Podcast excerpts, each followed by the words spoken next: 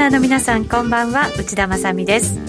金曜日のこの時間は夜トレをお送りしていきます。今夜も夜トレは エフエックス 投資家を応援していきますよ。さあ、それでは今日の出演者ご紹介していきましょう。まずは今日のゲストです。予想会グローバルインベスターインク代表の松本英樹さんです。こんばんは。はい、こんばんは。よろしくお願いします。よろしくお願いします。そしてノーディーです。よろしくお願いいたします。はい、よろしくお願いします。えー、少し前に原油の動きがね、ものすごく激しくなりまして、はいはいはい、かなりこの番組の中でも原油の話の割合が多くなったなっていう感じはあるんですけど、はい、ちょっと落ち着いてきましたか。それでもそうですね、えー、まあちょっと落ち着いたかなっていう感じですね、今のところはね。でもまだちょっとなんですね。まだちょっとですね。まだ今月じゅうくにち、はい、これがやっぱり、えー、X デーですから。この X デーというのは、これはまたどういう意味で、今のその ナイメックス ニューヨーク、ニューヨークのですね、はい、えー、シーエムイー の先物取引の今あの中心元月、月次回元月のろくがつ切り、これが納会を迎える日なんですね。納会を迎えて、はい、元月交代。そう、この前、はい、マイナスよんじゅうど台、よんじゅうドル台まで下がった時は、実はあれはごがつ切りもう一つ前の、えー、先物が納会を迎えるいちにちまえだったわけです、ね。はい、でその納会に当たって、納会っていう時には、まあ言ったら先物市場から現物市場に受け渡しが発生するわけですね。はい、でまあ先物市場で売りポジションを持ってる人は、もう先物市場では決済しないで、そのまま現物の原油を買い手に渡すと、はい、いうことができるんですけれども、そこで今足元で在庫がもう過剰に積み上がってて、置くとこがない、原油を置いとくとこがない。タンカーが石油を積んで海にいっぱい浮かんでるなんて話。そうそう、だから地上にもう置いとくとこがないんで、タンカーでもまあチャーターして保存しとくしか方法がないとか、それぐらいまでもう容量が目いっぱいに来てる。はい、だから今原油を持っても置いとくとこがないんで、リスクが高いわけですよ。そうするとまたこのごがつのじゅうくにちの X デーと言われるこの日に、また何か起こる可能性があるっていう。そうなんです。だから生産者はとりあえず先物で売っときゃ、渡してしまえばもう OK ってなるわけで、だから生産者は売りたいわけですよ。でも買いたい人がいない。買ったら置いとけないから、はい、だからもう粗大ゴミ扱いなんですね、今原油が。だから前回みたいな、お金払ってもいいから、お金払っても誰か引き取ってくださいと。でそれがまあたまたま納会前って言うと、やっぱり商いも薄くなるし、はい、えー、もうほとんどみんな参加しないですから、普通はそういう時って実需筋と生産者以外の人がもう大体いなくなってますから、そういう中なんで、あの急にマイナスよんじゅうまで行ってしまったということ、はい、だから今回もその時までにこの課税在庫の問題が解消に向かう、まあ、兆候が出てこなかったら同じようなことになる可能性はあると。でもその在庫が減る可能性が出てくるということ、兆候が出てくるということは、やっぱり世界経済が回復に向かっていくっていう兆候がない限り、なかなかそういうものって生まれにくいわけですよね、と言われてますけれども、えー、僕はそうでもないと。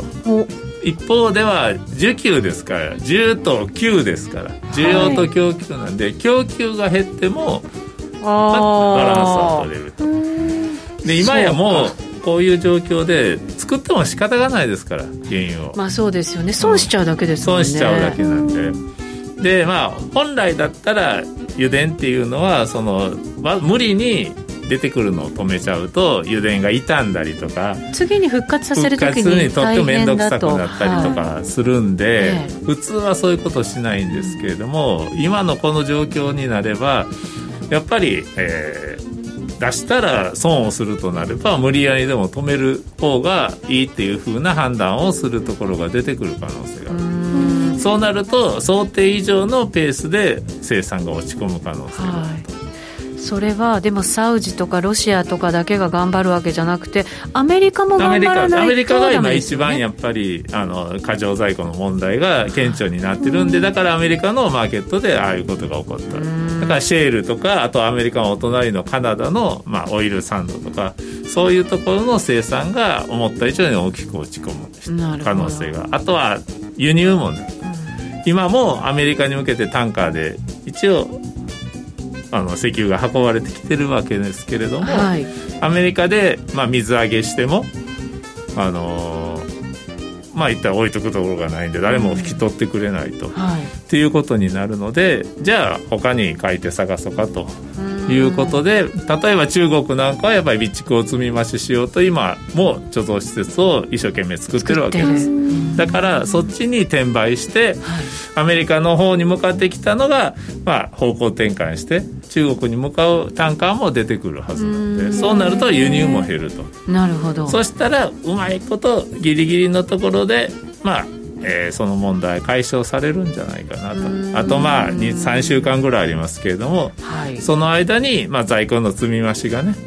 えー、ペースが鈍ってくれば、今は本当に日量あのいっしゅうかんでせんまんバレルって普通だったら考えられないようなハイペースで在庫の積み増しが続いてるんだけれども、これがごひゃくとかさんびゃくとかにひゃくまんバレル、まあ多分積み増しは続くんでしょうけれども、ペースが鈍ってきたら、まあ、懸念も後退するんで、そしたら、まあ、しがつの時のようなことにはならないとは思ってますけれどもね。まだもう微妙なとこなんで蓋を開けてみないとわからないというところですね。原油も自粛みたいなのが必要なんですね。うそういうことですね。本当我々だけじゃなくてね、はい、えー、今日はこんな話をですねたっぷり幅広く深く伺っていけたらなと思っております、はいえー、この番組 YouTube ライブとも連動しています。ぜひ皆さん YouTube ライブも番組ホームページからご覧ください。それでは今夜も夜トレ進めていきましょう。この番組は真面目に エフエックス エフエックス プライム by ジーエムオー の提供でお送りします。お聞きの放送はラジオ日経です。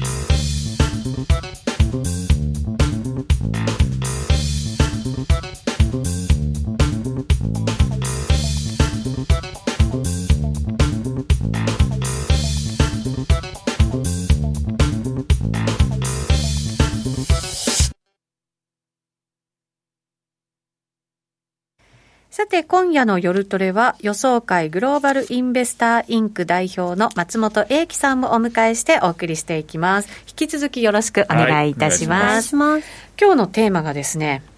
世界景気は長期停滞に陥るのか、株、為替、商品マーケットの行方とここからの投資姿勢と題してお送りしていこうと思います。はいはいはい、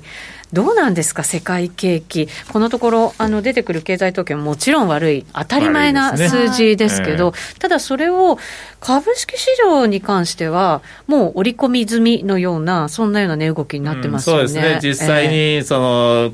エスアンドピーごひゃく 一番のまあえ主要指標ですね、アメリカ株の。はいはい、それしがつはえ じゅうさんパーセント上昇、じゅうさんパーセント 上昇ってこれすごい数字らしいですね。これせんきゅうひゃくはちじゅうななねん以来の大幅な上昇率だったということで、まあもちろん大きく下げたところからだったんでそれもありますけど、はい、それでもやっぱりそんなに戻ってきたっていうのはまあ、えー、なかなかのもんだって。でなんでそこまで、えー、戻りが良かったか強かったのかっていうと、はい、まあ言ったら、えー、さんがつまではですね、えー、新型コロナで大変だと、需要が落ち込んで、うん、もう、もうとんでもないことになるぞと、そういう、まあ、懸念ばっかり先走って、はい、まあ、急落したわけですよ。はい、でも意外にアメリカ企業踏ん張ったわけですね。うん、うん、でそうでもないぞというふうな、えー、まあ雰囲気が出てきたところから買い戻しが始まったと。うん、僕はやっぱりね、ネットフリックス、はい、あのまあビデオ配信ですよね。はい、あそこが、まあ、オンラインのその購読者数が急に増えたと、サブスクライバーが大幅に増えたとあれが、うん、あのニュースが大きかったと思うんですよね。巣ごもりで増えたわけですよね。そうそうそうそう。だから実際にはあの人々はいなくなったわけじゃなくて、はい、あの家に移っただけなんで、需要がゼロになるわけじゃないということが、あの、まあ、基本的にまあ、みんなが気がついたというのが、はい、あのそこだったと思うんですね。形は変わったとしても、そうそうそう消費は続いている部分ももちろんあるぞと、ということですね。そうですね。それがだからコロナが落ち着けば、まあ、戻ってくる可能性もあるよねっていう、まあ、だからそんなに思ったほど悪くなかったというのが戻ってきた背景にある。 で, ですから、まあ、例えば Zoom とかね、あのテレビ会議室っていうのはあれとかも、まあ、大流行りになったと。まあ、あの会社はセキュリティの問題とかもあって、また別の問題が出てきましたけれども、それもまあ含めてやっぱり注目を集めた証拠だと思うんですよね。はい。で、まあ、ニューヨークなんかではレストラン、あの、早々と営業禁止になったけれども、その分、あの、テイクアウト。はい。これが大流行り。うーん。特に今、マンハッタンとかのその高級レストラン。はい、普段だったらひとりにひゃくドルとかさんびゃくドルとか出さないと食べれないようなとこが結構な安い値段でテイクアウトを提供していると。まあもちろんテイクアウトにね、そのねにひゃくドルさんびゃく、にまんもさんまんも出せない、取れないですから。まあ、サービス料とかもね、向こうたっぷり ね, ね、入ってますしね。ですから意外にテイクアウトの需要も、あの、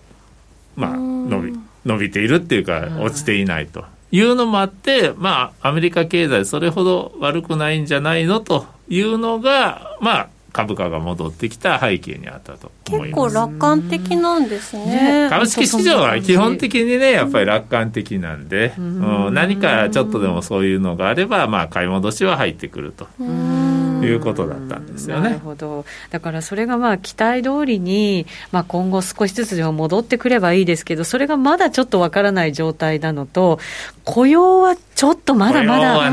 厳しいですよね。そうですよ。使う人はこう使う場所が変わっていくけど、結局使うお金が手に入らないみたいな感じになりますもんね。で、まあ、失業保険申請件数も今経済指標で、まあまあ、一躍脚光を浴びたね、本当そうですね。普段はね、毎週あの発表される割には、まあまあ、あ、そんなもんぐらいで終わってたのが、まあ、えー、この前もよんひゃくまんにん、よんひゃくまんにん超えたかな。はい、そうですね。これさんがつ末に、まあ、影響が出てはじ、出始めてから、累計でさんぜんまんけんを超えたって。さんぜんまんけん、さんぜんまんけんってねなんか全然ピンとこないですけど東京都の人口でせんまんぐらい、まあ、そうですね、ね、確か、うん、いやだから大体大都市圏ってねせんまん弱とか、うん、きゅうひゃくまん、ね、はっぴゃくまん。これ悪化が始まったところがもう最初からろっぴゃくまんけんぐらいだったじゃないですか、うん、はいはいはい、だからそれももう歴史的って言われた数字でしたけど、そうそうそう、累計になるとだからもうすごいことになってるわけですよね。普段はねよんじゅうまんにん、よんじゅうまんけん超えると景気悪いとかっていう、うーん、雇用が失業率上がるってよんじゅうまんけんですよ、はい、それがろっぴゃくまんとかってなってこれでもやっぱりアメリカの雇用体系がやっぱりこう日本とはとかとはちょっと違うからこうなるわけですよね。まあ、あの解雇はしやすいというのがあった、うん、あとはやっぱりアメリカがすぐに経済対策をやって、えー、失業保険の給付期間も延長したと。いちねんまで延長したのかな、はい、いちねんそれ以上かな、はい、で延長したというのも、だからもう今はその下手にまあ給料下がって雇うよりもクビにして、うん、まあ、失業保険もらったり、もらってもらった方が、まあ、もらう方もいいしと、はい、企業にとってもコストが抑えられるわけですよね。はい、どっちにしろこう働けるスキルのある人にとっては、お金もらって休める期間とかっていうタイプの人もいたりするんですかね。そういうことですね。で、あとはやっぱりね、テクノロジー、はい、オンライン、うん、あの申請全部オンラインなんですよね。そうだからなんか申請したら、しかもすごい速いスピードでお金が振り込まれるって話も聞いて、これさんびゃくまんもろっぴゃくまんも人手でおばちゃんが手書きでや入力してやってたら到底できないまあそうですよね。というか、ね、申請のね会場っていうかオフィスが人でごった返して、それこそ密の密の密のような状況がだって、もっと感染が広がるから、なんか今マイナンバーカードの申請がすごい窓口混み合ってるっていうふうに、あのじゅうまんえんの給付金を手がけて持続給付金がオンラインで受け取れるように早いらしいですよね、一応ね、うん、まあ、ですからそういうのもあってね、まあ、こんだけのすごい数になったんでしょうけど、社会保障番号とかなんかこう番号で管理するシステムとかがもともとこう根付いてたっていうのも、ね、もうもともと全部そうで、だからまあ税の逃れとかそういうのもできないですけど、うん、こういう時はありがたいですね、まあ、そうですね。ですからまあ日本はようやく吸ったもんだでじゅうまんえん決まりましたけどまあアメリカはもうだいぶ前にひとりせんにひゃくドルで子供はごひゃくドルが決まって、まあ、それはもう、えー、毎年ちゃんと納税申告してますから、納税申告するときにはまあ大体還付受けるにしても支払うにしても銀行口座も、えー、一緒にあのデータ渡してるんですね、はい、そこから自動引き落としもあるいは振り込みなんで、うん、全部それが把握されてるんで、そこにも勝手に送られてくる、何もする必要がないと。でもとこの昔に入ってますから、ああ そ, うなんです、ねまあ、その辺はやっぱり早いですよね。ああそうですね、向こうは日本はねなかなかそのマイナンバー作ったはいいもののみんながあまり活用しないから、まあ、なかなか今回ようやくそうですね、日本にとってはマイナンバーももちろんそうですけど、そういうなんかこうテレワークとかももちろんそうですよね、はいはいはい、一気に、ま、変わる可能性というか、まあ、変えなきゃいけないという、ね、はいそうですね。私なんかも う, もう創業した時からずっとテレワークなんでニューヨークにいても日本にいても仕事ができる、まあ、他のとこにいてもインターネットさえつながればどこでもやってますから、はいうんまあ、その辺はあまり違和感はないって、ようやく時代が俺についてきたからそんな感じなんですね。そう、えー、ただですよ、やっぱりなんかこう簡単にその今回のこのショックが立ち直れるかどうかなんですよね。そうですね、うん、で、まあ、もう一つあの株価が戻ってきた背景にあるのがやっぱり、はい、あの景気の落ち込みは今だけだと、うん、でコロナ問題が収束すれば急速に回復すると、はい、だから今での経済予測でもやっぱりいち、さんがつ、よん、ろくがつは悪いけれども、うんまあね、今年後半から復活してきて来年はまあちゃんとした経済成長あのに戻るというふうな見方が あのあるわけですね、はい、ですからそこになるとそれを織り込み始めるとやっぱり株は買いたということになるんですけども、これはまだ絵に描いた餅でしかない、うん、というのはやっぱりコロナウイルスの問題が今年中にちゃんと修正収束するのか来年以降だいに波だいさん波ってやってくるのかはまだ誰にもわからないと。で例えばまあロックダウンも欧米なんかでは、えー、解除する方向に動き始めてますけれども、これは解除すればやっぱりまた感染広がるんじゃないかというそういう新たな懸念を呼び込む、まあ、可能性もあるので、なかなかこれも一概にいい話とは言えないということですよね。まあ今回もだから中国が長期休暇日本のようにね、はいはいはい、大型連休に入っていて、なんか映像なんか見るとちょっとびっくりするような人出になってたりするわけじゃないですか。そうですね、だからこれがこうね、どういう数字が出てくるかっていうのもまた今後なんか世界にとってはそれをしっかり見ていかなきゃいけないっていうような感じになってると思うんですよね。この前の春節の時は動けなかったっていう人も今回はということで動いてる人も多いと思いますから、えー、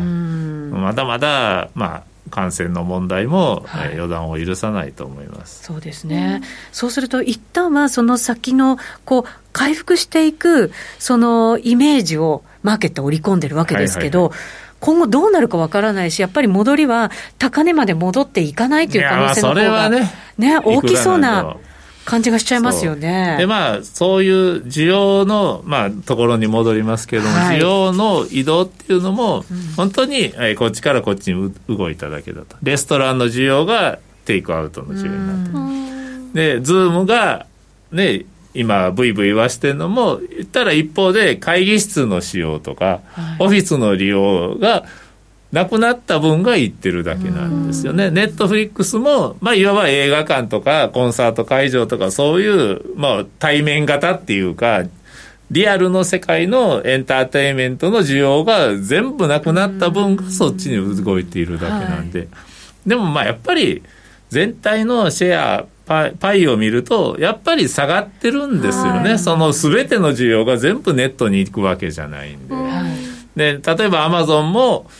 今ねやっぱりあのオンラインのオーダー増えてますから今は業績いいんですけれども、これもやっぱりデパートでの売り上げ、普通の路面の小売店の売り上げが落ち込んだ分がいってるだけだけど、でも全てがいったわけじゃない。しかもそのアマゾンはしがつろくがつ期以降はやっぱりあの厳しいというかなり慎重な見方を昨日の決算でも出しましたから、アマゾンもだからこの先厳しいということなんですか。この先厳しい言ってます。ですからまあ今日株アメリカ株先物で下げてますけども、それはやっぱりアマゾンがかなり厳しい見通しを示したのが大きいと思います。やっぱりアマゾンはどっちかというとコロナの勝ち組とされてたのに、それでも厳しいんだとなればちょっと、えー、これはやばいんじゃないかということですよね。まあ、そういうふうに、まあ、需要は移りましたと、はい、だから一部で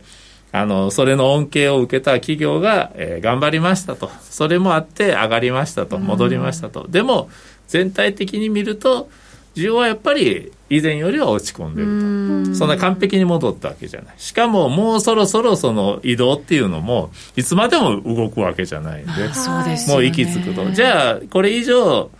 ズームもネットフリックスも伸びてこないということになると、はい、そろそろかなと。そしたらやっぱり足元の経済指標の悪化とか悪い方に、えー、またマーケットの注目が移っていく可能性は高いと、そういうふうにまあ見ておいた方がいいんじゃないですかということですね。にばん底みたいなのがやってくるかもしれないっていう感じですか。そうですね、えー、にばん底なのかいちばん底なのかね。確かにどこがそこかも分かんないですもんね。分かんないですよね。それがだからまたコロナ次第っていうところが怖いところですけど、やっぱりこう経済統計ちょっと足元のものは本当に刺激的な数字にはなってますよね。そうですね、えーまあ、今ちょっとここに資料でもその経済統計の、えー主なもの今週の、はい、今週のハイライト今週のハイライトありがとうございます、はい、ということで言いましたけれども、うん、まず火曜日ですね、はい、火曜日にしがつの消費者信頼感指数出ました。前月の ひゃくじゅうはちてんはち から はちじゅうろくてんきゅう、うん、はいなんか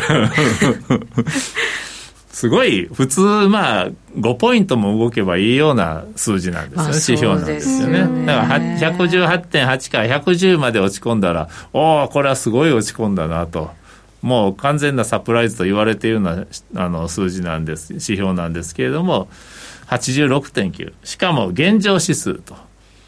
これ消費者信頼感指数っていうのは総合指数と、あと今はどうですかっていうのと、はい、まあ、ろっかげつぐらい先はどうなりますのかと、そのまあえー、みっつ出るわけですね。だから今と将来と、えー、それを、まあ、合わせた現状指数と、で、まあ、一応はあの総合指数っていうのが一番注目を集めるんですけども、現状指数というのは ひゃくろくじゅうろくてんなな から ななじゅうろくてんよん と、過去最大の落ち込みって半分になる。半分以下ですもんね、これね。普通はありえない数字ですよね。だからそれだけ現状は悪いということなんですよね。ただまあ半年後はちょっと増えてる、ちょっと上がってるんです。で、大体消費者信頼感指数は、消費者指数っていうのは株が上がってくればいい数字が出るもんなんですよね。あ、まあ そ, うそうですよね。そういうもんなんですよ。あの気持ちの問題ですもんね。そうそうそう、これってね。特に消費者なんで、えー、その本当に気持ちだけであのアンケートに答えるんでね、はい、そういう意味じゃ、えー、まあね、株が上がっている中でこんだけ悪化したっていうのはやっぱり相当に状況は悪いということだと思います。 そうですね。で、その次、えー、一さんが ジーディーオー ってもうぐちゃぐちゃなタイプミスがありますけれど、 ジーディーピー で大丈夫ですよね、はい、はい、えー、速報値は前期比で よんてんななはちパーセント 減少と、これはにせんはちねんじゅうにがつ期以来の大幅マイナスと、リーマンショック以来。そうですね、実質はちねんですからね、はい、まあ、これも、まあ、まあ予想よりもかなり落ち込んだなと、予想では よんパーセント 台前半ぐらいかなって言われてましたんで、はい、まあえー、そういうふうに悪い数字が出てきましたと。で、それを受けて エフオーエムシー、はい、一応ありました、ありました、一応ありましたっていうぐらいですね。 あ, あんまりあの注目もされてなかったですし、そうですね、まあ、前倒しでいろんなものを、ね、今回は、ね、出してきてましたからね。スピード感出した分もうやることが、そう、もう前倒しもなかったということはもう何もないやろということですからね。うん、そう、そうですね。ただまあ一部ではマイナス金利やるんちゃうかとかっていう話が出るんちゃうかっていうような見方もあったけど、ね、結局それもなしと。うん、まあ、唯一まあマーケットにとって良かったのはやっぱり雇用が回復してインフレが元に戻インフレ圧力が強まってくるまで、えー、ゼロ今のゼロからにじゅうごっていう ゼロてんにご っていう、まあえー、この低金利っていうのは続けますよと、うん、ということは多分かなりの期間続けるということになりますから、まあ、そうですよね、まあ、それだけずっと資金は供給し続けるだろうということですね、うんまあ、その間にもしかしたら本当にそのマイナス金利っ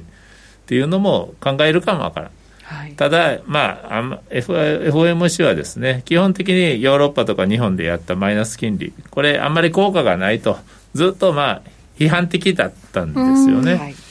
そういう中で時節を曲げてまでやるかっていうとこれもちょっと考えにくいですけれども、まあでもまあおそらく可能性としてずっと残ると思います、はい、でその次これがちょっと気になるところで、はいえー、雇用コスト指数これも出たんです、はいまあ、そんなに、えー、注目を集める指標、指標じゃないんですけれどもこれが前期比で ゼロてんななきゅうパーセント とこれってだから雇用してるコストが上がってるってことですよね単純にね、えー、普段ゼロてん前期比で ゼロてんろくパーセント ぐらいが普通なんです。で、ほとんど変わんないんです、これは。それが ゼロてんななきゅう、まあ、だから ゼロてんはち パーセント。はち近くってことですよね。えー、ゼロてんに ポイント上がったんですけれども、これはにせんじゅうはちねんいち、さんがつ期以来の高い伸びということなんです。はい、これはまあ、おそらく、まあ、えー、その低賃金の人たち、それの人員整理が少し進んで、まあ、言ったら給料の高い人だけが残ったと。はい、いうことなんだと思います。ですからこれはまあどっちかっていうと、まあ、景気が良くて、えー、賃金が上がったというよりも、まあ、景気が悪くて人員削減が進んだんで、えー、給料あの給料コストがあの割合として上がったということだと思います ね, そうですね。これはちょっともうしばらくもしかしたら上昇する可能性もあるかもしれないですよね。ただまあそれをインフレの兆しと受け止めるかどうかというのは微妙なところですけれども、ちょっとやっぱりあのこの時期に雇用コストが上がってくるっていうのは、えー、嫌なところですね。で、まあ、最後にじゃあそうやって低賃金の人が、まあ、職を失ったと雇用も失ったと当然ながらやっぱり、えー、個人消費支出個人消費は落ち込みましたと前期比で ななパーセント、 ななてんごーごーパーセント いやこれもすごい数字なわけですよね。これは過去最大の落ち込みです。最大はまあ言ったらね ななパーセント 落ちたんですからね。月にじゅうまんえんであの過ごしてた人がいきなり ななパーセント 消費が減ったっていうことですから、はい、これはかなりのあれですよ。インパクトがねインパクトがあるということです。いやでも確かに外で飲み食いとかも全然しないわけじゃないですか。そうですそうです。だから日本でも随分減ってるんじゃないかと。減ってるはずですよね。そうですよね。世界的に減ってて当たり前の数字ではありますよね。ただアメリカのやっぱり個人消費が落ち込むっていうのは世界へのインパクトがものすごいありますよね。そうですね。で、えー、そうやって、ね、さっき、まあ、話戻りますけどやっぱりそうやって、はい、その需要が移ってネットフリックスが好調ズームがいいぞって言っててもでも消費全体でやっぱり ななてんごーパーセント も落ちたと、はい、やっぱこれは事実として大きいんですよね。いくらそうやって一部の企業が潤っても全体としてはここまで落ちてるんだというのはやっぱりちゃんとえ抑えといた方がいいと思いますね。そうですね。大きく減ったものをどこかで補うわけですけどそれにも限界があるよっていう、あるということなんですね。しかも今回の場合はその限度がすごい低いところですよね。でしかもまあ雇用が、えー、こんだけ失われて、えーでまあ、失業保険しばらく出ますからいちねんは大丈夫でしょうけれどもやっぱりみんな使わなくなりますよね。いやそうだと思います。その先だってわからないわけですもんね、うんまあ、失業保険も別にね元の給料全額出るわけではないですからろくわりぐらいですからろくわりぐらいですか、えー、あですからまあその中でのやりくりになりますから、はいえー、じゃあやっぱりね消費ももっと鈍ってくる可能性がありますますから、うんえー、まあね前月比ではねこんな落ち込みはないでしょうけれども、はい、でも前年比で見ていくとやっぱり前年比ではかなりのマイナスというのが今後数ヶ月続くと見ておいた方がいいと思いますね、うん、そうですね。しがつだってこれ明らかに世界的に全てが止まってた中ですもんね。ごがつだって段階的にもしかしたらあの復活させるかもしれないと言いながら、そう簡単な話じゃないですよね。うん、これは多分ね、えー、難しいと思いますけれどもね、トランプ大統領は、まあ、アメリカの場合でしたらね、はい、やるやるって言ってますけれども、まず民主党が、えー、知事になってるニューヨークとかカリフォルニアとか、えー、イリノイとかそういう大都市の、えーまあ、では簡単にはやらないと思いますね。で、まあ、今なんか覇権争いをしてますけどね、権限は俺にあるんだってトランプ大統領言ってますけれども、はい、実はねアメリカはやっぱり地方自治、その州の合衆国っていうぐらいですから、はい、州の結構権限が強くて大統領令を出したとしても結局州単位でいろんなことが進んでいくことが多いんで、うんまあ、これはやっぱりそう簡単には、えーまあ、回復しないと。ただまあヨーロッパではイタリアとかフランスでやっぱり解除の動きが出ていますけども、これはどっちかって言ったらもう感染が収まったというよりもこれ以上やってるともう経済的にどうしようもないんだと、はい、もう仕方がないから、うん、あの解除するんだという部分が多いので、うん、でそれでなんとかまあえー、運を天に任せて神頼みで感染また広がらないでくださいということでやるんだと思います。だからまた広がっちゃうともう一回やら再ロックダウンっていうこともやりかねないと思うなりかねないと思うんで、うんはい、この辺も一概にやっぱり、まあ、いい兆候とは言えないっていうのが実際のところですよね。あー、そうですね。えー、現実をこうやってね見ていくのは結構厳しい本当に、はい、感じがしますよね。まあ、この厳しさが今後どのようにマーケットに影響を与えるのか後半も伺っていきたいと思います。えー、それではここで一旦 シーエム を入れさせていただきます。約定力で選ぶなら エフエックス プライム by ジーエムオー、 レートが大きく滑って負けてしまったなどのご経験がある方はぜひ エフエックス プライム by ジーエムオー のご利用を検討してください。数多くの勝ち組トレーダーが認める約定力でサクサクお取引いただけます。スキャルピングも大歓迎。パソコンスマホ両方で使えるハイスピード注文は待ち時間なしの連続注文を実現。保有ポジションの全決済注文にも対応。スキャルピング取引と相性抜群群です。現在新規口座開設とお取引で最大じゅういちまんえん相当のプレゼントキャンペーンを実施中です。詳細は エフエックス プライム by ジーエムオー のホームページをご覧ください。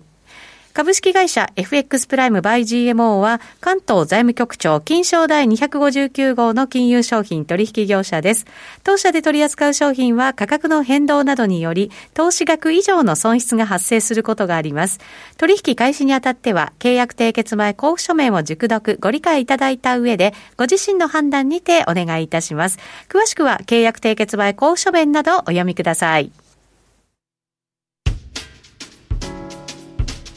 お聞きの放送はラジオ日経です。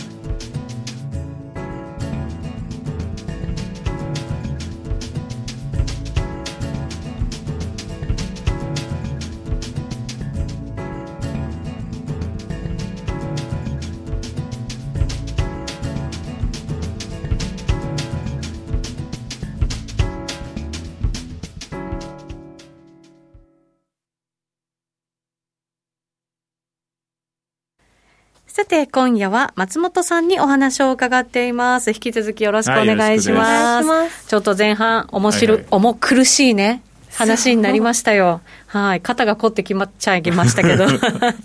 らなんかどんどん力が入ってて、そうなんですよね。なんてそんなまだひどいことが起こるんですかって言ってるうちにどんどん体が前になっていっちゃう、ね、今企業決算も出て、出てますけど本当に経済統計も現実をねなんかこうあの突きつけられるような数字が出てきているので、そうなんですよね。だからノーディーが言うようにもしかしたらにばん底みたいな感じでマーケットを考えていかなきゃいけないのかなと思うんですけど、はい、ここからのマーケットの行方をちょっとずばり、はいはい、じゃあもう、はい、いろいろと、はい、あの順番にいきましょうか、はい、まず株ですけれども、株、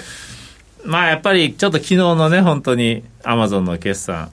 私はなんかこれが、ね、さっきはネットフリックスのその、はいね、いい材料っていうのがきっかけになったって言いましたけれども、今度はこのアマゾンがなんかきっかけになるような気があのして仕方がないと。悪いきっかけ。アマゾンは絶対にいいだろうって思ってたわけですよ、私も思い込んでました、私も、うん、で、まあ、確かにそんなに悪くなかったんですけどね、いちさんは。でもよんろくから厳しいと。どこに原因があったんですか。やっぱり人件費の高騰が、人件費がやっぱりあの結局リアルの部分で押しつぶされるそうになってるっていうの。アマゾンはなんだかんだ言って、まあ言ったらバーチャル、そういう、なんていうんですか、あの、ネットの世界と現実のリアルの世界の、まあ中間にあるようなとこじゃないですか。いくら、ね、また持ち合わせてるみたいな。物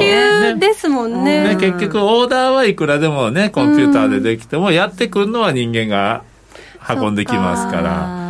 だから両方持ち合わせてるっていうところでやっぱり影響があるんだなということなんだと思います。でやっぱりあとは雇用の悪化ですね。雇用の悪化の影響はやっぱりこれから出てくると、はい、やっぱり需要、まあ、ネットフリックスに移った需要も全て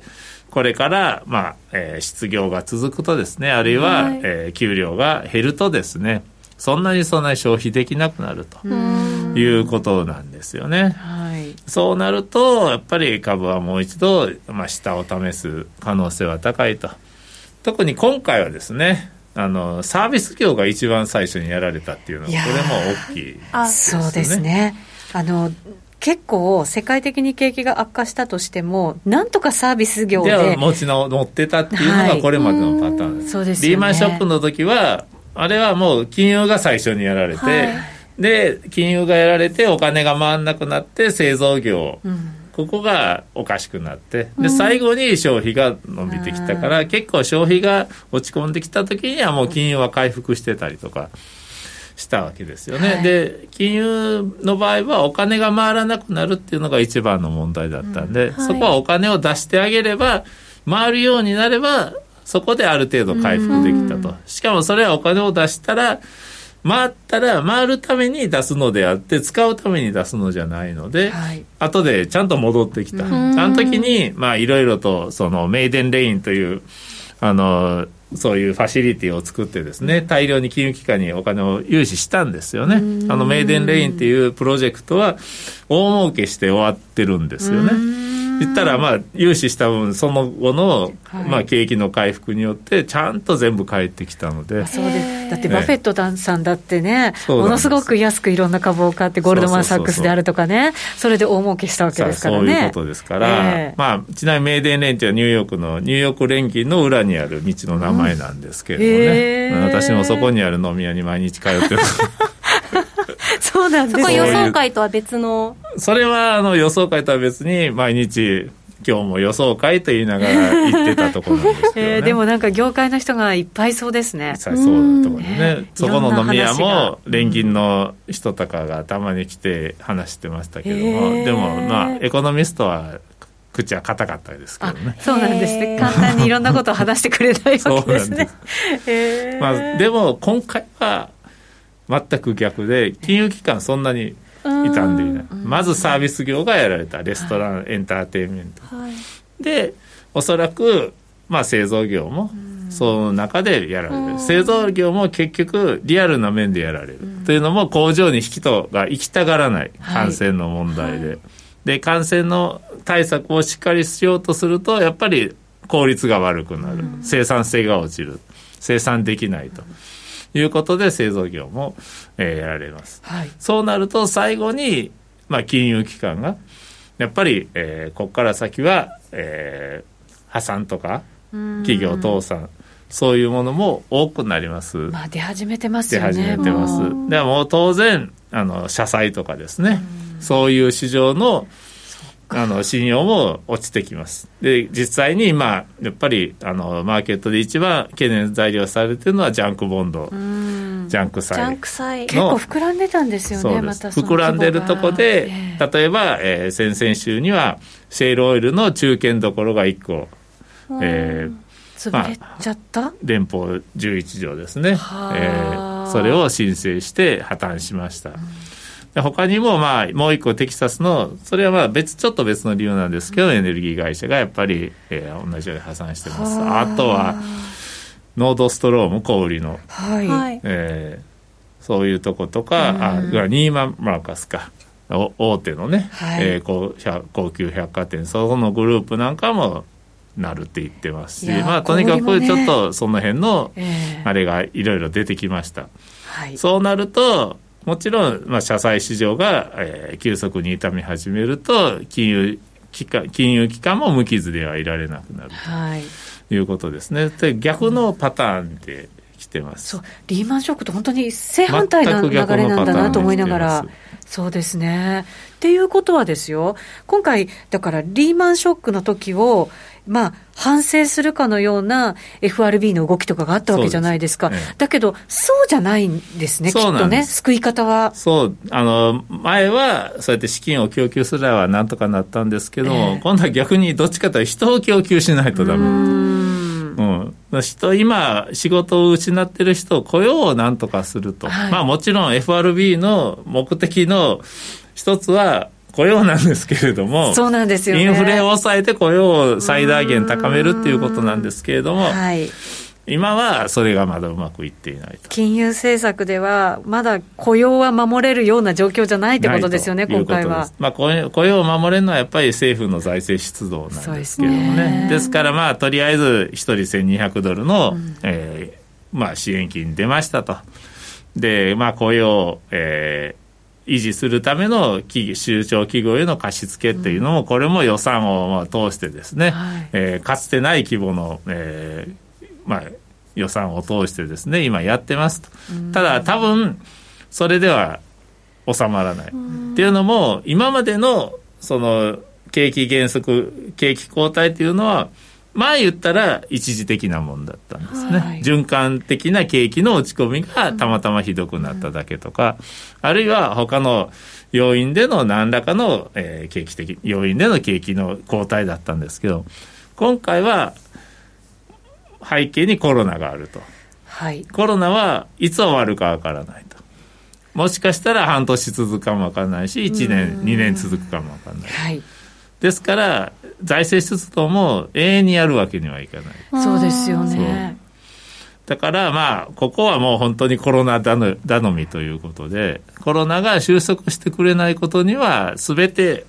の前提が崩れてしまうということですよね。うんそうですね。今必死でだからね薬もねそうです、はい、認可させるような方向でという、まあはいね、いずれはそういう形でね、薬ができてワクチンも開発されてということになるんでしょうけれども、はい、やっぱりまだ今すぐということではないということですね、まあ、そうですね。そうなると、まあ、やっぱり結局最終的には雇用がどこで回復してくるかということですけれどもね、はい、うーん雇用が回復するのもこれアメリカもちろんすごく雇用が一気に変わったわけじゃないですか。そうですね。回復してくるって言ってもその先があの景気の先行きがやっぱり見えてこないと回復しないですから。回復もそうです。ただ回復するとなるとアメリカはまた早いんですかね。どうなんでしょうね形とすれば。うーんそれは本当にそのコロナ対策がどこまで人々の不安が後退するかだと思いますね。やっぱりその辺のところでちゃんと動かないと、例えばまあとりあえず感染が収束してももう人はしばらく飛行機に乗らないかもわからない。いやなんか私もあの、ね、繁華街に出ていかないかもわからない。そうなんですよね。ある企業に聞いたら出張費がものすごいやっぱり今グローバルだからいっかげつかんでもすごい金額かかってたのがここ いちにかげつ全くかかってないじゃないですか。であの電話会議で全然 OK じゃんみたいになったら行く必要ないよねってやっぱりそうなる可能性はありますよね。まあそれはねあのお金の節約にはなるかもしれないですけれどもやっぱり景気にとってはよろしくないと。まあそうなんですよねいうことですよ ね, ね。そうするとじゃあちょっとこうリスクを背負わなきゃいけないマーケットというのはちょっとやっぱり危険もはらんでくるぞ、ね、ということになるわけですよね、まあ、とにかくこれから鍵を握るのはやっぱり雇用だと、はい、人が動かないと、お金の動きじゃなくて人の動きだと、はい、なんかね、あの人から物へとかなんだかいろいろありましたけれども、はい、今本当に人が注目を集めてると。いや、そうですね。やっぱり今の景気の問題、世界の問題というのは人の問題だと、人の生き死にの問題なんで、はい、そういう意味では、まあえー、人が動くようにならないと、これはまあどうしようもない。お金はね、いくらでも動かすことできるんですよ。 エフアールビー がやって、ね、日銀もお金をすれば、えー、大蔵省も資金を供給すればいいんですよ、お金を、はい、だからお金はいくらでもなんとかなるんですけど、はい、人はそれじゃあ政策だけじゃ何ともならない、動か、動くようになるの。そうですね。だからそこが大きい鍵を握るわけで、それだけやっぱりもう価値観が完全に変わったということですね。そうですね。だからなんか株式市場とか見始めてから結構お金さえこう出しておけば復活できそうみたいなことって何回もあったような気がするんですけど、これまでは実際にそうだったと思います。そうですよね。これってもしかしたら日本のバブル崩壊とちょっと似てる感じなんですかね。あの時も雇用がやっぱりどんどん削られ て, れてであの就職氷河期みたいなものが来て、はいはいはい、なかなかやっぱり職が、ね、見つからなくてみたいなのがあったじゃないですか。規模はまるっきりもちろん違うわけですけど、あれも失われたさんじゅうねんがその後生まれたわけですよね。そんなことにならないといいなと思うんですけど、はい、とにかくまあ人がどれだけ動くようになるかと、うん、はい、まあ、それにはまずはコロナの問題の、まあ、収束というところだと思います。ただやっぱり今すぐに人が動くようになるとはちょっと考えにくいので、はい、そうなると、まあ、株は二番底っていうかさらに大きい底というのは、えーまあ、考えておかないとダメだなと。はい、いうふうには思いますね。そうするとじゃあ次為替も考えておきたいんですけど、為替は今一番あの今一番厳しくて、将来的になんか爆発する可能性はあると。爆発する、厳しくて爆発、うん、そうどういうことだ、はい、っていうのは今ね本当にね、あのドルが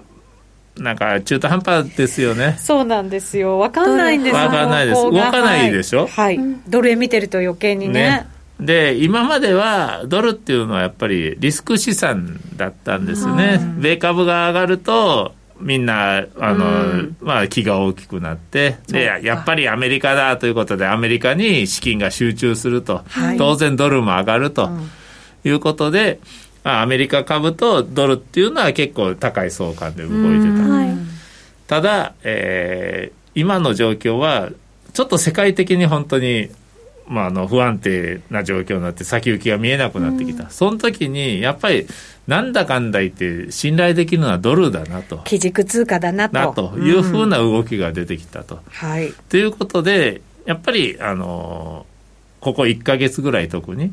あの、ね、さんがつの初めぐらいまでは、ね、ドル円もよく動いてましたけども、びっくりするぐらい、そうですね、まあ、ドル不足も、ね、すごく言われましたしね、 そ, それがある程度解決してくると今度は逆にドルに対する、まあ、需要っていうのが、はい、安全資産としての需要っていうのが出てくるようになる。そうするとそんなに落ち込まずに、えっと、底堅い感じで動くっていうことなんですかね。そこが問題なんですね、えー、ですから安全資産としての、えー、需要が出てくると米株が上がれば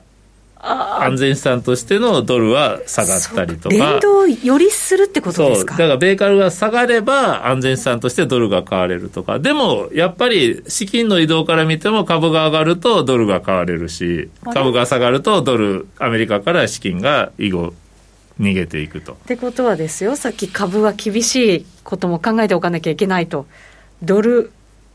もドル相場も厳しいドルはだから今なんで動かないかというと、うん、どっちか分かんないんですよね。安全資産としてドルが動いているの か, かそれともアメリカ株につれてドルが動いているのか。なるほど、はい、完全にどっちかになってくれると分かりやすくなるんですけれども、はい、今はどっちの見方もあるんで、だから方向感が見えなくてレンジも狭くなって、そうか、ついていかないんですね。そうあのどっちの方向にも抜けていかないと。なるほど、だから厳しさももちろん今後あるかもしれないし、爆発もあるかもしれない。そうそう、だから厳しいといったのトレーディングに関しては厳しいと、厳しい厳しいと、動かないから動かないからで動く、動く方向が見えないから、はい、株だけ見てどっちかっていうのを決められないとか、あるいは景気動向経済指標を見ても決められないと、はい、いうことでちょっと厳しい。ただどっかで私はやっぱり一方向に動くと、結局最後はアメリカ株がもう一度下がってくれば、はい、もう一度下がってくればやっぱりドルもそれに対して売られるんじゃないかと。そうか、株次第なんですね。そうそうそう、ね、松本さんでも株下方向で見てるんですもんね、うん、だからそうなると、ね、まあ、逆にドルが、まあ、もちろん株が上がってもいいんですよ、はい、ドル株はここから上がると、はい、うん、じゃあやっぱりドル、ドルも上がってくる、ドルも上がってくると、いずれにしてもドルが安全資産として、はいの役割を果たしている間はトレーディングはしづらいと思います。やっぱりドルにはリスク資産になってもらわないと。そうか、そう、対円だとちょっと動きがさらに見えにくいような気もするんですけど、うん、ユーロとかだと見えやすかったりするんですけどね、多少は。いや、多少はね、多少はユーロ、ユーロがそれ以上にリスク資産なんでだからユーロがリスク資産になるってドルが安全資産になって、まあ、これは結構あの分かりやすく動いてくれるんです。でも円とドルの場合は円ももともと安全資産と言われてますから、はい、でドルも安全資産となるとどっちなのっていうことになる。綱引きがね、難しいですよね。そうそう、ですから、まあ、動かなくなったということ。しかも実需的なところも本当に動かないってなると、なんか為替やりにくいですよね、本当に。そうですね。もうだってそのドルをすごく必要としてた人たちは、うん、ある程度の手当てができて、今はちょっともうほっとしてるみたいな感じぐらいですよね、きっとね。ドルは動きちょっと分かんないなってなって、松本さん的におすすめの通貨ペアとかってありますか？聞きたい。あのね、よく分かんないんですけど、はい、っていうのもあの基本的にあのね、商品資源国通貨というのは商品に連動するというふうにまあ言われてますけれども、はいはい、うーん、どっちが卵なのかどっちが鶏なのかっていうとちょっと微妙なとこで、うん、えー、うん、そういう意味ではあの私が見るのはブラジルレアルぐらいなんですよね。ブラジルレアル、えーと、うん、原油？いや、ブラジルレアルは本当に商品です。ブラジルの商品です。うん、あ、で砂糖、大豆、トウモロコシとかもあれ違う。トウモロコシはアメリカの方がまだいい。一番大きな砂糖、大豆、コーヒーがコーヒーか。で、意外なところでオレンジジュースっていうのが、オレンジジュースもブラジルはあのアメリカと並んで、まあ、いたオレンジ、オレンジですね、うん、オレンジを冷凍濃縮して、うん、えー、輸出する際にはだいたい冷凍濃縮して濃縮冷凍して、まあ、動かすんですけど、えー、輸出、輸出入するんですけど、えー、その辺全部ブラジルなんですね。だからレアルが下がると商品の価値が下がるということで、商品市場と連動してレアルは動きやすいんですけれども、はい、でもまああの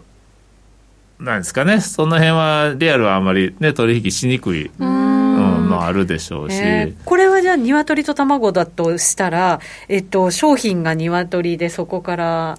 あじゃあレアルが鶏 で, 鶏でそれで連れてねってことですよね。商品の需要がレアルの動きに振り回されることが多いの で,、うんねでね、まあ、商品を取引する我々から見ると、えー、見るのはそれ、えー、面白い。逆に、えー、あのまあ、資源国通貨豪ドルとか、はいはい、カナダとか、まあ、その辺の場合商品が先に動くことも多いので、はい、じゃあ別に為替を見なくても商品見とりゃいいわっていうことになるので、そうですよね。でもまあやっぱりそうなると基本的にドルの動きを見ることが多いですね。そういえば今コモディティ、穀物ってさっきちらっと出ましたけど、うん、穀物もどうですか？なんか注目されてる感じ。そうそうそう、穀物も基本的に今弱いんですね。やっぱり需要が落ち込んでますから、はい、そうかそうか、景気が落ち込むから弱いんです、ね、なんか、うん、食料危機みたいなニュースとかがね、ちょっとちらっと見えたりもするから、あのね、その辺はこれからですね。これから景気が落ち込んで、まだ今は需要が落ち込んでる時期、うん、なるほど。まだ今は需要が落ち込む。でも需要が落ち込むと商品っていうのは必ず供給も落ち込むんですよ、その後、はあ、なるほど、うん、需要が落ち込むとやっぱり生産者作ってられなくなるんで儲からないんで、そうか、そうすると供給が少なくなるから、そうそう、値段は上がっていく可能性がある。もう作ってられないで、特に、まあ、オイルなんかまだまだそのあの止めたり、はい、また復活させたり、それでも時間差はあるんですけどまだできますけど、えー、農産物の場合いちねんにいっかいですから、まあそうですよね、うん、その年の作付けを減らしちゃったら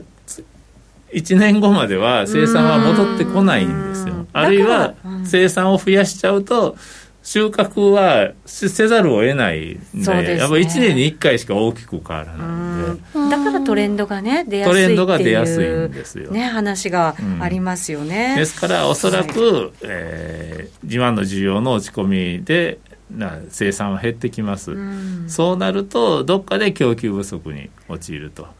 いうふうには、えー、なるとは考えてますけれども、ね、そこがだから金融マーケットのまあ大きな転換点にもしかしたらなる可能性もなんか あ, まああるかもしれないですね、可能性はね、うん、そうそう、はい、ちょっと今商品から見るね、はい、いろんなマーケットの話伺ってますけど、これ入れ忘れちゃうと困るので松本さんが新刊本を、あ、はいはい、えー、出しました、えーと米国商品情報をさ活用して待ち伏せする先取り株式投資術、なかなかタイミングがいいですねねえねえ、本当そうです。また原油がねこれだけ動いて金も動いてるじゃないですか。そうですね、非常にそういう意味では商品に注目が集まってますし、えー、今までそういう本っていうのはないし、やっぱり商品に対する情報っていうのは少ないので、少ないですね、どうしてもみんな、えー、知りたいというのは、そういう需要はかなりあったと思います。ただ唯一